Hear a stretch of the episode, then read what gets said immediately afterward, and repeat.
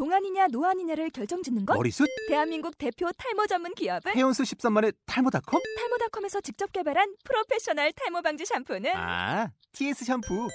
늘어진 두피 모공을 꽉! 단 한 올의 모발까지 꽉! 사용할수록 풍성해지는 나의 모발. 이제 탈모 고민 끝! TS 샴푸.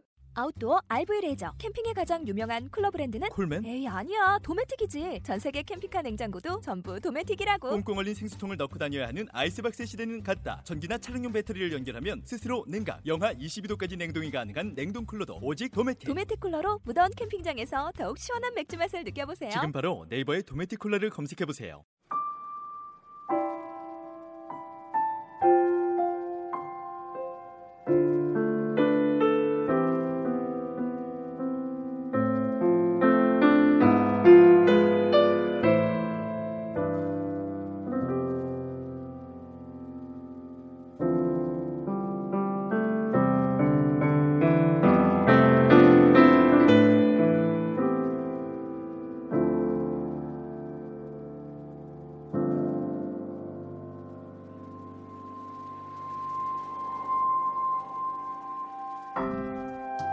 은평주민 여러분, 책 읽어드리는 여자 김미영입니다. 여러분께 안녕하시냐고 여쭙는 일조차 망설여들 정도로 힘든 시간들을 우리는 보냈습니다. 바로 눈앞에서 소중한 피부치들을 속수무책 놓쳐버리는 마치 고문과도 같은 상황을 지켜보며 온 국민이 울고 또 울었습니다. 사고 50일째를 맞이하고 있는 지금까지도 가족의 품으로 돌아오지 못한 실종자들이 16명이나 남아 있습니다. 그나마 서로 의지가 되었던 사람들이 하나 둘씩 떠나면서 남아있는 실종자 가족들은 더 힘들고 외로운 시간을 보내고 있습니다. 그리고 국민들에게 간절하게 호소하고 있습니다. 자신들을 잊지 말아달라고요. 어제는 지방선거가 있었고 선거 과정에서 세월호 사건은 생생한 현재의 고통이 아니라 이미 과거의 일이 되어버린 것만 같은 느낌을 받았습니다. 이제 곧 월드컵도 시작이 될 텐데 월드컵의 열기에 세월호가 아주 묻혀버리지는 않을까 걱정스럽기도 합니다. 하지만 유가족 여러분, 걱정하지 마십시오. 마지막 한 명이 가족의 품으로 돌아올 때까지 우리는 기도하는 손을 풀지 않을 것입니다.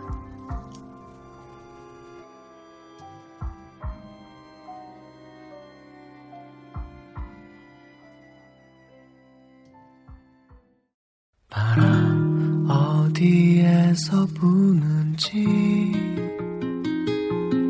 넌 문을 아무리 닫아보아도 흐려진 눈앞이 시리도록 날리는 기억들. 어느샌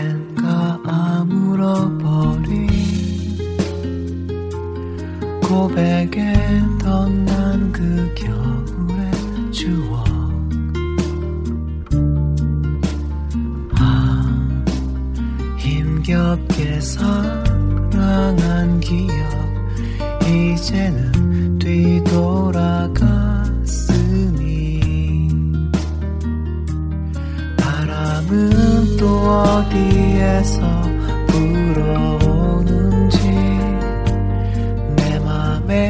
덧댄 바람에 참 닫아보아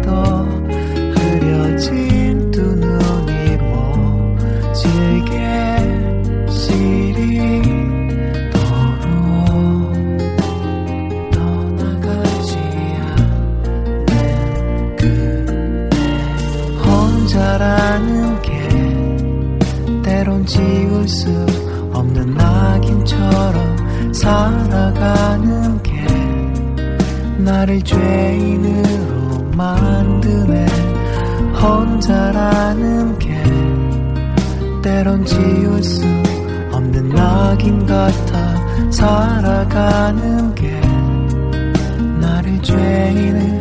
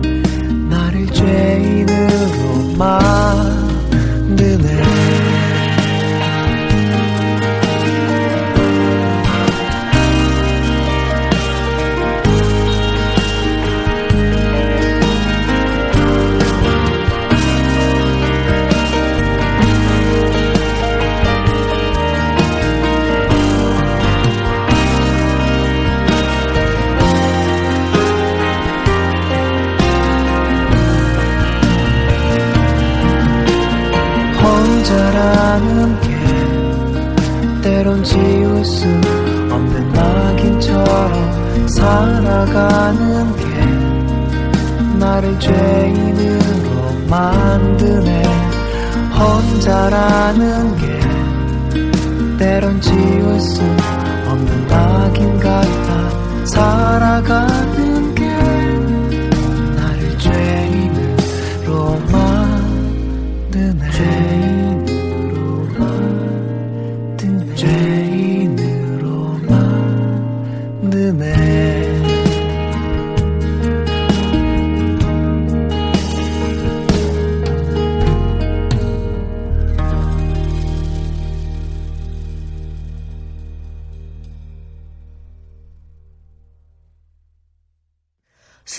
반성과 참회의 목소리들이 울려 퍼졌습니다. 이번 참사를 절대 잊지 않겠다는 다짐의 목소리들도 있습니다. 크고 높고 강렬한 목소리들 가운데 냉정하게 대안을 모색하는 움직임들도 있습니다. 오늘 읽어드릴 책은 그런 움직임에 도움이 될 만한 귀중한 성찰들로 가득한 책입니다. 경제 성장이 안 되면 우리는 풍요롭지 못할 것인가라는 긴 제목의 책인데요. 2002년에 씌어졌는데도 불구하고 참으로 시의적절한 내용들을 담고 있습니다. 저자인 더글러스 러미스는 미국 출신의 정치 경제학자이자 1980년 이래 일본에서 활동하고 있는 사회운동가입니다. 이 책에서 그는 현대 자본주의와 경제 발전, 그리고 민주주의와 빈부격차, 일과 소비 중독, 세계화 등에 관한 보통 사람들의 상식에 가차 없는 비판의 칼날을 들이대고 있습니다. 이 책의 뒷표지에는 다음과 같은 흥미로운 글이 적혀 있습니다. 이 책은 다음과 같은 사람들을 위해 씌어졌다. 과로에 지쳐 있는 혹은 노동 현장의 부자유에 불만을 느끼고 있는 셀러리맨이나 사무직 여성을 포함한 노동자. 자신의 밭이 공장화되는 것에 혐오감을 갖고 있는 농민. 경제, 구체적으로는 앞으로의 취직이라는 요소가 자신의 교육의 자유에 장애물이 되고 있다고 느끼는 학생. 광고 산업이 자신을 바보로 만들고 있는 것은 아닌가 하고 느끼고 있는 소비자, 특히 주부.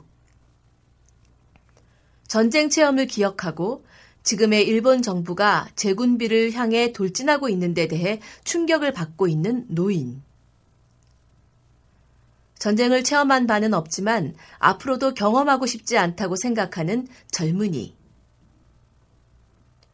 남북 문제는 남의 문제라기보다 어느 쪽인가 하면 북의 문제라고 느끼고 있는 사람.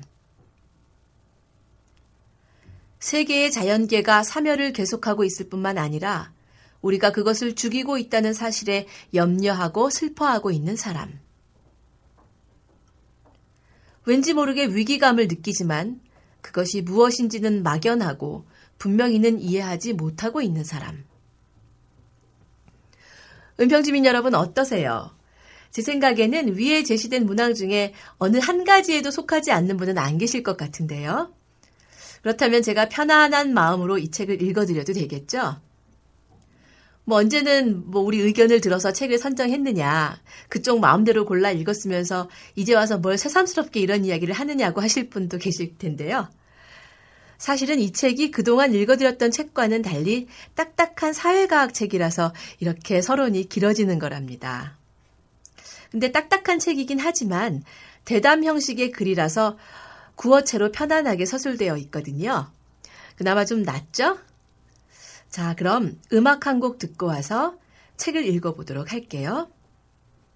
윤상의 소심한 물고기들입니다.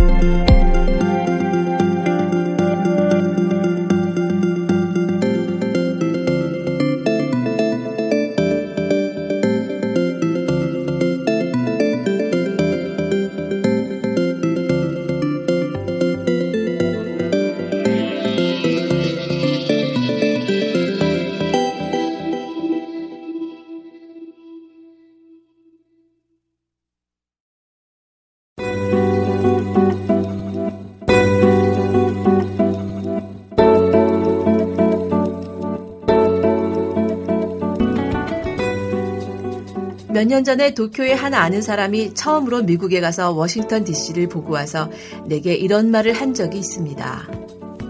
큰 발견을 했습니다. 미국은 아직도 발전 가능한 계속 발전하고 있는 나라라는 걸 알았습니다.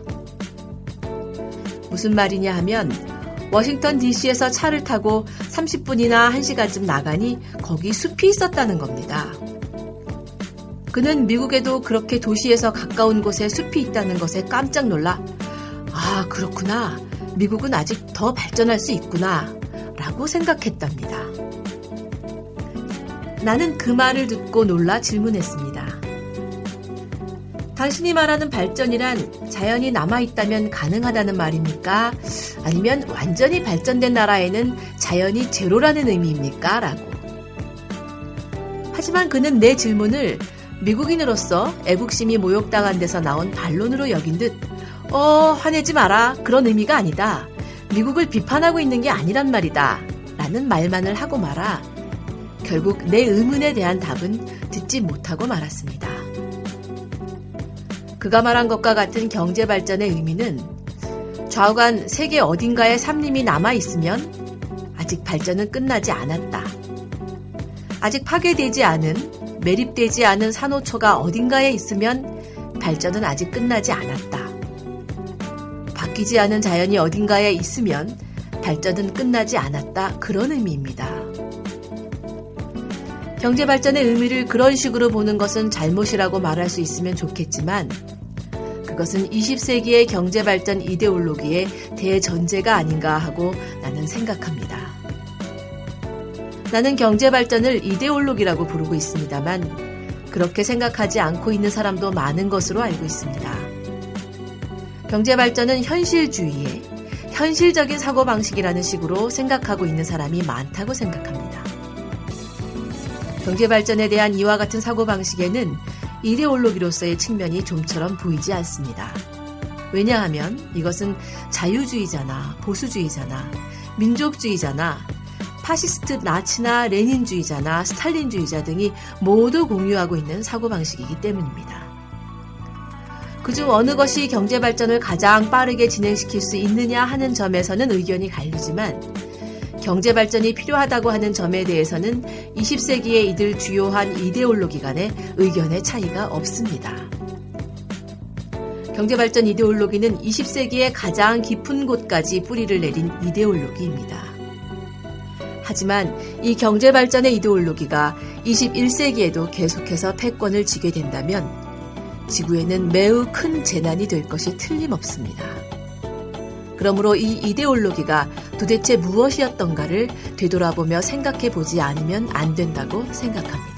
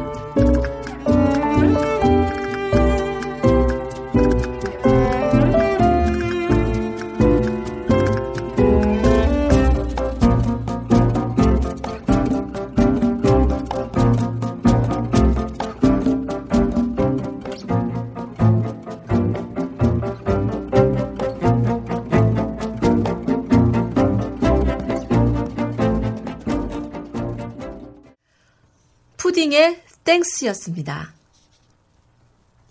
세월호 참사의 원인을 깊숙이 들여다보면 그 속에는 사람보다 돈을 우선시하는 무서운 사회 풍조가 자리 잡고 있습니다. 잘 살아보세라는 구호 앞에 앞도 뒤도 옆도 돌아보지 않고 맹렬히 달려온 결과 우리 모두는 이런 무서운 사회 풍조를 현실적이고도 당연한 것처럼 여기게 된 거죠.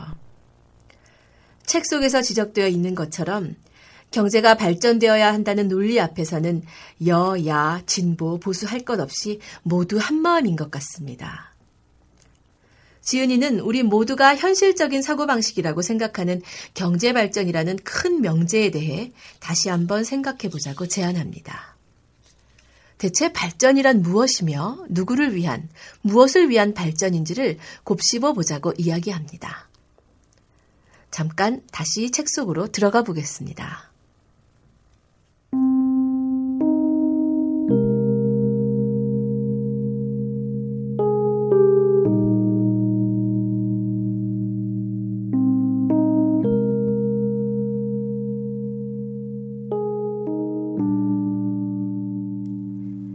경제발전 이데올로기의 힘이란 무섭습니다. 그 틀이나 문맥 속에서 오늘날의 세계를 보면 전혀 다른 것이 보입니다.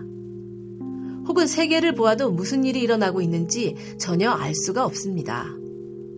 그런 힘을 경제발전 이데올로기는 가지고 있습니다. 자연에 대한 폭력적인 행위나 혹은 문화나 문명에 대한 폭력적인 행위를 보더라도 그 폭력성이 보이지 않습니다. 예를 들면 예로부터 전해져 온 한 문화가 눈앞에서 파괴되고 조상으로부터 전해져 온 기술이 없어지고 음악이 없어지고 말이 없어집니다. 그것을 보고 발전이라 부릅니다. 그런데 그렇게 말하면 그런가? 이게 발전인가? 라고 체념을 하거나 서글픈 일이지만 달리 방법이 없다. 필연적인 일이다. 라는 식으로 생각을 바꿉니다. 경제발전 이데올로기에는 이런 힘이 있습니다. 자연 파괴, 환경 파괴가 일어나고 있는 것은 매일같이 신문에 나오고 텔레비전에도 나오고 있습니다. 온난화라든가 사막화라든가 삶림 벌채라든가 종의 전멸이라든가 하는 말도 귀에 못이 박힐 만큼 듣고 있습니다. 혹은 공기와 물이 오염되고 식품에 첨가물이 들어가 있다는 것과 같은 문제, 그 공기를 흡입하고 물을 마시고 음식물을 섭취함으로써 암에 걸리는 사람들이 날로 늘어나고 있다는 것도 어떻든 비근한 일상의 문제가 되어 있습니다. 환경 문제만이 아니라 빈부의 격차, 남북 문제라는 문제도 마찬가지입니다. 빈부의 차가 확대되고 있다는 것은 누구라도 알고 있고 매우 큰 기아 사태가 발생하고 있는 나라가 있다는 것도 알고 있습니다. 그런데 이런 문제에 대해서 무언가 철저한 해결을 탐구하려고 하면 그것은 웬일인지 비상식, 비현실주의로 받아들여집니다. 환경 문제로 말하면 플라스틱 쓰레기와 태울 수 있는 쓰레기, 병이나 캔을 분리하는 정도의 것은 정착해서 모두 그것을 열심히 하고 있지만 그것은 이 경쟁적으로 파괴적인 소비 문화를 근본적으로 변화시킬 수 있는 것은 아니지 않느냐고 말하면 그건 비상식이라고 말합니다. 근본적인 해결을 구하는 사람들은 유토피아주의자, 꿈을 꾸고 있는 사람, 낭만주의자, 상아탑 속의 사람이라고 불려지고 현상을 그대로 계속할 것을 말하는 사람이 현실주의자가 됩니다.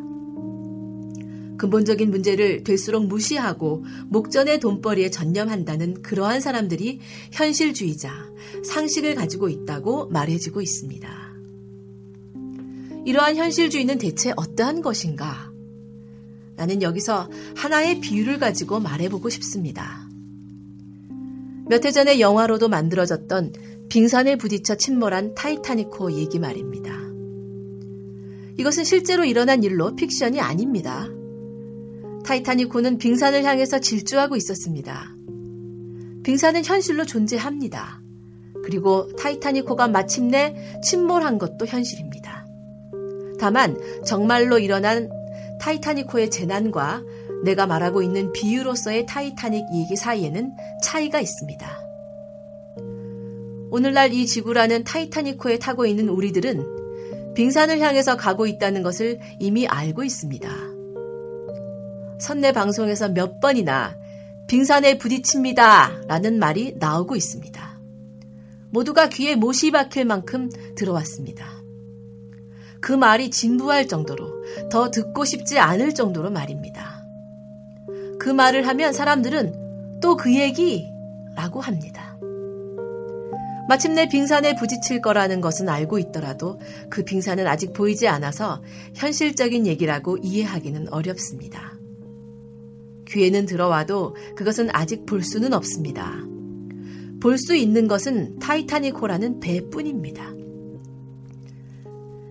많은 사람들에게 유일한 현실은 타이타닉호라는 배뿐입니다. 타이타닉호 속에는 다양한 판에 박은 일상사가 있습니다. 승객의 일, 선원의 일이 있습니다. 엔진에는 연료를 넣지 않으면 안 되고 배가 전진하기 위해서는 온갖 기계가 항시 확실히 관리되지 않으면 안 됩니다. 승객의 방을 청소하고 침대를 정돈하지 않으면 안 됩니다. 요리사는 모두를 위해 요리를 만들고 밴드는 댄스홀에서 음악을 연주하고 바텐더는 칵테일을 만듭니다. 모두 각자 일상사를 가지고 있고 그것을 계속하는 사람이 현실주의자입니다.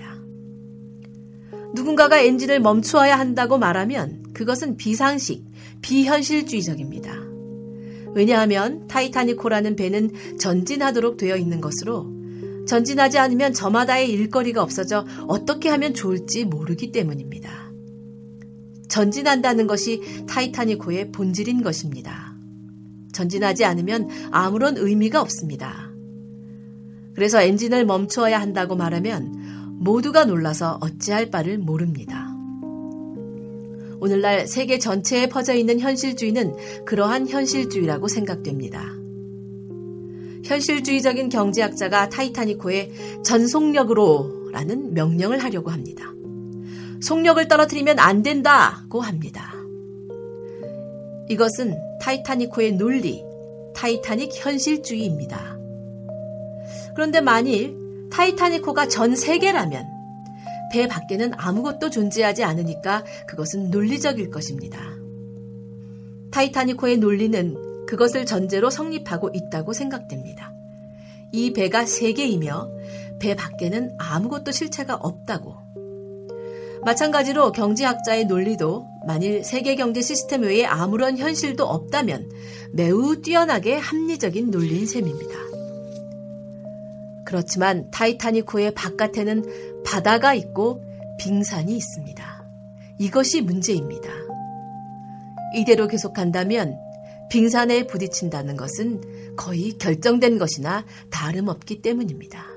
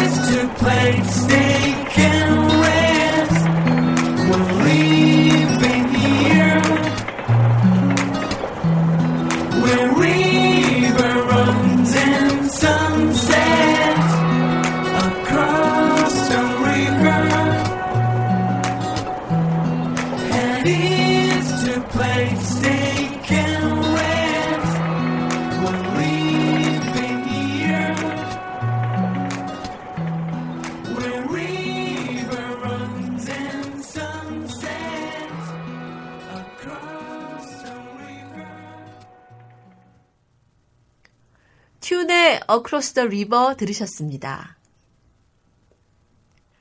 폐기 직전에 배를 들여와 불법적으로 증축하고 부실한 장비를 제대로 수리하지 않은 채 운항한 것. 돈을 벌기 위해 적정량 이상의 화물을 적재한 것. 시간에 맞추기 위해 무리하게 항로를 변경한 것. 승객들의 목숨을 책임져야 할 선장 이하 많은 승무원들을 비정규직으로 채용한 것 등등 돈의 논리 앞에서 안전에 대한 문제는 그저 낭비에 지나지 않았습니다. 그동안 세월호에서 일했던 선원들은 이미 알고 있었습니다. 이런 일이 언젠가는 일어날 것이라는 것을. 그리고 우리 역시 알고 있었습니다. 사람보다 돈을 우선하는 우리 사회에서 언젠가는 이런 일이 일어나리라는 것을 말입니다. 그런데도 우리는 어쩔 수 없다. 이것이 현실이다라고 생각하면서 하루하루의 일상에 매몰되어 버리고 말았습니다. 하지만 저자는 배의 침몰이 운명이 아니라고 이미 결정된 게 아니라고 말합니다. 이런 식의 경제 성장을 계속할 것인가 말 것인가를 우리가 결정해야 하고 결정할 수 있다고 말합니다. 권력이 기본적으로 보통 사람들로부터 생겨난다는 것은 이념이 아니고 희망도 아니며 객관적인 사실이라고 이야기합니다. 저자의 말을 들어보겠습니다.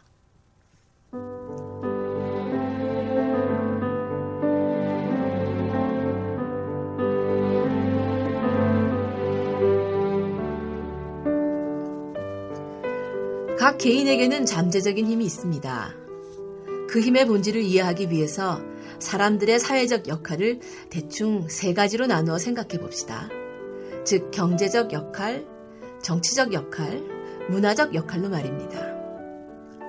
경제적 역할에 관해 말한다면 우선 우리는 노동자로서 갖는 역할이 있습니다. 노동자는 모든 경제적 가치를 자신의 노동에 의해 생산합니다. 그것이 모든 경제적인 힘의 원천이라는 것을 잊어서는 안 됩니다. 노동자가 일하지 않으면 자본가, 경영자, 상사는 아무것도 할 수 없습니다. 노동자의 역할은 우선 취직으로부터 시작됩니다. 그때 일하는 장소를 완전히 자유로이 선택할 수는 없겠지만 가능한 한 자신의 양심, 사고방식, 생활방식과 합치되지 않는 곳에서는 일하지 말아야 하는 것은 말할 것도 없습니다. 양심을 죽이면서 매일 일한다는 것은 괴로운 것으로서 과로사의 한 원인이 된다고 나는 생각합니다. 이 당연한 것이 사회의 상식이 된다면 그것만으로도 사회는 크게 변할 것입니다.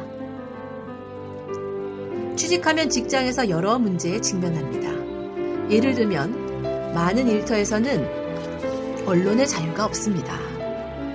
그러나 직장에서 언론의 자유가 이토록 심히 억눌려 있다는 현상은 거꾸로 직장 내 언론의 자유가 얼마나 큰 힘을 갖고 있는 것인지를 반증합니다. 따라서 직장 내 언론의 자유를 획득해서 큰 소리로 온갖 문제에 대해 말할 수 있게 되면, 즉, 당연한 발언이 행해질 수 있게 되면 얼마나 크게 사회가 변할지 이해할 수 있을 것입니다. 물론 이것은 한 사람의 힘으로는 불가능한 것으로 회사 내에서 동지들을 만들지 않고는 시작할 수 없습니다. 그러나 그러한 수수한 형태로 시작되더라도 이 직장 내 언론 자유 운동은 매일같이 부닥치는 노동 현장에서 가능한 것이라는 점에서도 의미 있는 민주화 운동입니다. 일하는 장소를 선택하는 것은 취직 때만이 아니라 거기서 일하는 동안에도 끊임없이 계속되는 문제입니다. 어떤 일이 있어도 이 회사를 그만둔다는 것은 고려할 수 없다고 생각한다면 마음에 그만큼 여유가 없어집니다. 싫어지면 당연히 그만둔다는 각오로 일하면 자신의 자유도 회사에 대한 저항력도 강해집니다. 그러나 물론 자신의 소비 수준을 낮추는 것을 고려하지 않는다면 직장을 그만둔다는 것도 생각할 수 없습니다. 소비자로서 자신의 처지를 바르게 생각하는 문제는 직장에서의 자유와 큰 관계가 있습니다. 자, 이제까지는 사람들의 경제적 역할 중에 노동자로서의 역할에 대해 이야기했고요.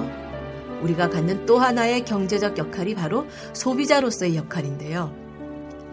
히스테리에 가까운 선전이나 상업 광고를 보고 있으면 소비자가 물건을 사지 않을지도 모른다는 것이 기업에게는 얼마나 두려운 일인지가 잘 이해됩니다.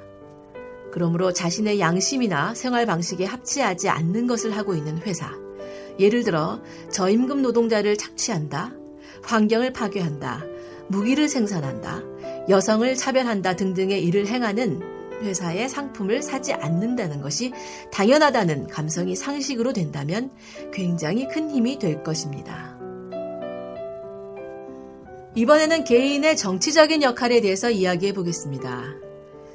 잊어서는 안 될 것은 여론이라는 것은 뉴스 전달자나 탤런트가 만드는 것이 아니라 민중의 구성원인 개인이 만든다는 것입니다.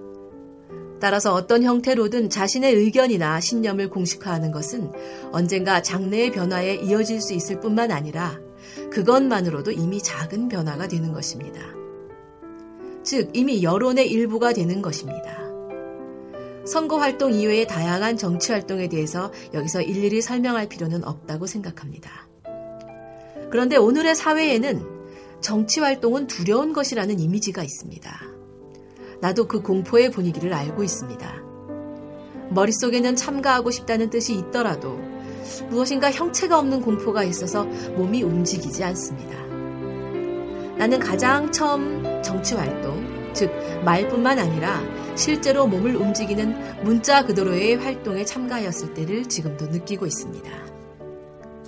1963년이었습니다. 학교에서 집으로 돌아가는 길에 흑인을 고용하지 않는 슈퍼마켓 앞에서 흑인 공민권 운동 활동가들이 피켓 시위를 하고 있는데 그곳을 지나가지 않으면 안 됐습니다. 아는 얼굴을 그대로 지나쳐 갈 수도 없었기 때문에 거기에 들어가서 세 번인가 네 번인가 함께 피켓을 들고 돌았습니다. 그리고 집으로 돌아왔는데 그것만으로도 무엇인가 벽 같은 것이 무너져 버리고 공포로부터 해방된 것 같은 느낌이 들었습니다. 그와 같은 시시한 시장만으로도 그러니까 선전물을 받아 읽는다든가 가두 연설을 서서 듣는다든가 하는 것만으로도 그렇게 해서 세계가 그다지 크게 변하지 않더라도 자신이 변한다. 즉 자신이 자유롭게 된다고 하는 의미에서 큰 민주화가 이루어집니다. 지금은 그러한 정치 활동에 참가하는 것이 당연시 되지 않으면 해결될 수 없는 문제가 산적해 있습니다. 그래서 참가를 당연하게 여기는 시민사회를 형성하지 않으면 안 되고 그렇게 하기 위해서는 우선은 자기 자신이 변하는 민주화가 필요합니다. 지금까지 우리는 사람들의 정치적 역할에 대해서 이야기했습니다. 마지막으로 개인의 문화적 역할인데 지금의 문화가 소비 문화, 과로사 문화, 자동차 문화, 대량 쓰레기 문화, 원자력 문화, 정치 무관심의 문화, 모난돌이 정맞는다 문화 등등이라는 것을 생각하면 지금부터 있어야 할 문화적 과제의 윤곽이 대체로 드러납니다. 여기서도 잊어서는 안 될 것은 경제 가치나 정치 권력과 마찬가지로 문화는 문화부나 한 무리의 문화인들이 만드는 것이 아니라 민중이 만드는 것이라는 사실입니다. 그러나 지금의 주류 문화는 완전히 이 정치 경제 시스템 속에 편입되어 있습니다. 문화에 의해서 인간 사회에 있는 다양한 것의 가치가 결정되지만 지금의 소비 문화 속에서는 금전적인 가치가 없는 것은 가치가 없다라는 정도가 아니라 존재감도 없는 것으로 되어 있습니다. 앞으로 경제의 교환 가치 이외의 본래적인 가치를 평가할 수 있는 감성과 미의식을 중심으로 하는 문화가 부활한다면 시장 경제가 우리들에 대해서 갖고 있는 지배력은 많이 약화될 것입니다.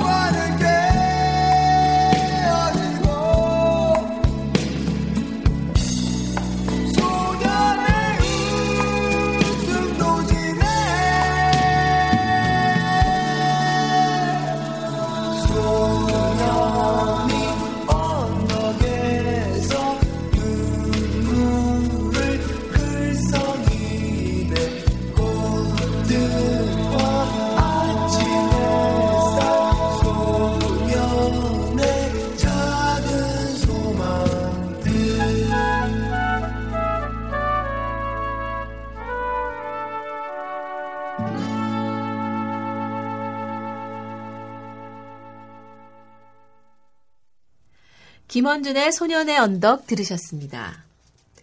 은평주민 여러분, 딱딱한 내용 듣느라 힘드셨나요? 책 선정에 고민이 많았던 게 사실입니다. 하지만 이런 사회과학 서적도 한 번쯤은 읽어도 되지 않을까 하는 생각에 용기를 내보았습니다. 마지막으로 이 책의 내용과 일맥상통하는 연설문 하나를 읽고 프로그램을 마무리할까 합니다. 세계에서 가장 가난한 대통령으로 널리 알려진 우루과이의 호세 무히카 대통령이 2012년 브라질의 리우데 자네이루에서 열린 리우 정상회담에서 행한 연설입니다.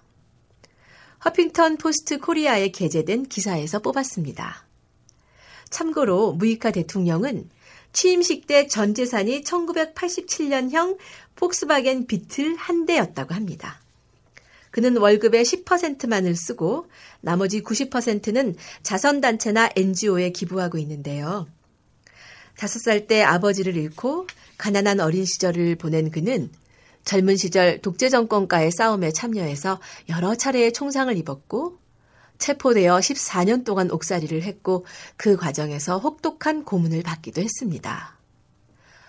오랜 수감 생활을 통해 깨달음을 얻은 그의 철학이 담겨 있는 연설문을 마지막으로 저는 물러가겠습니다. 책 읽어드리는 여자는 다음에도 더 좋은 책으로 여러분을 만나 뵐 것을 약속드립니다. 안녕히 계세요.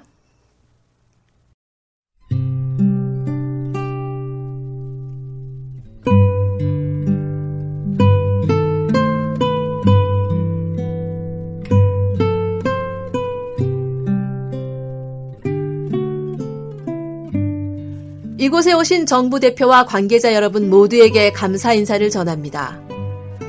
저를 초청해주신 브라질 국민들과 지우마 호제프 대통령에게도 감사드립니다. 그리고 저보다 먼저 여기에 서서 연설한 훌륭한 연사들에게도 감사드립니다. 저는 이 자리에서 몇 가지 의문을 말씀드리고자 합니다. 오후 내내 우리는 지속 가능한 발전과 빈곤을 없애는 문제에 대해 논의해 왔습니다. 과연 우리의 본심은 무엇입니까? 현재 잘 살고 있는 여러 나라의 발전과 소비 모델을 흉내내자는 게 아닙니까? 여러분들에게 묻습니다.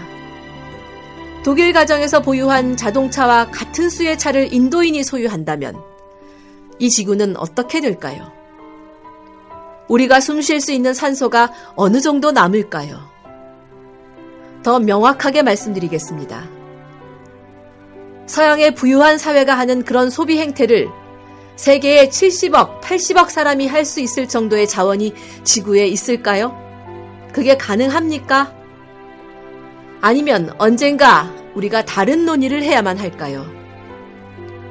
왜냐하면 우리가 사는 이 문명은 우리가 만든 것이기 때문입니다. 그 문명은 시장 경제와 경쟁이 나왔습니다. 그리고 무한의 소비와 발전을 요구하고 있습니다. 시장 경제가 시장 사회를 만들었습니다.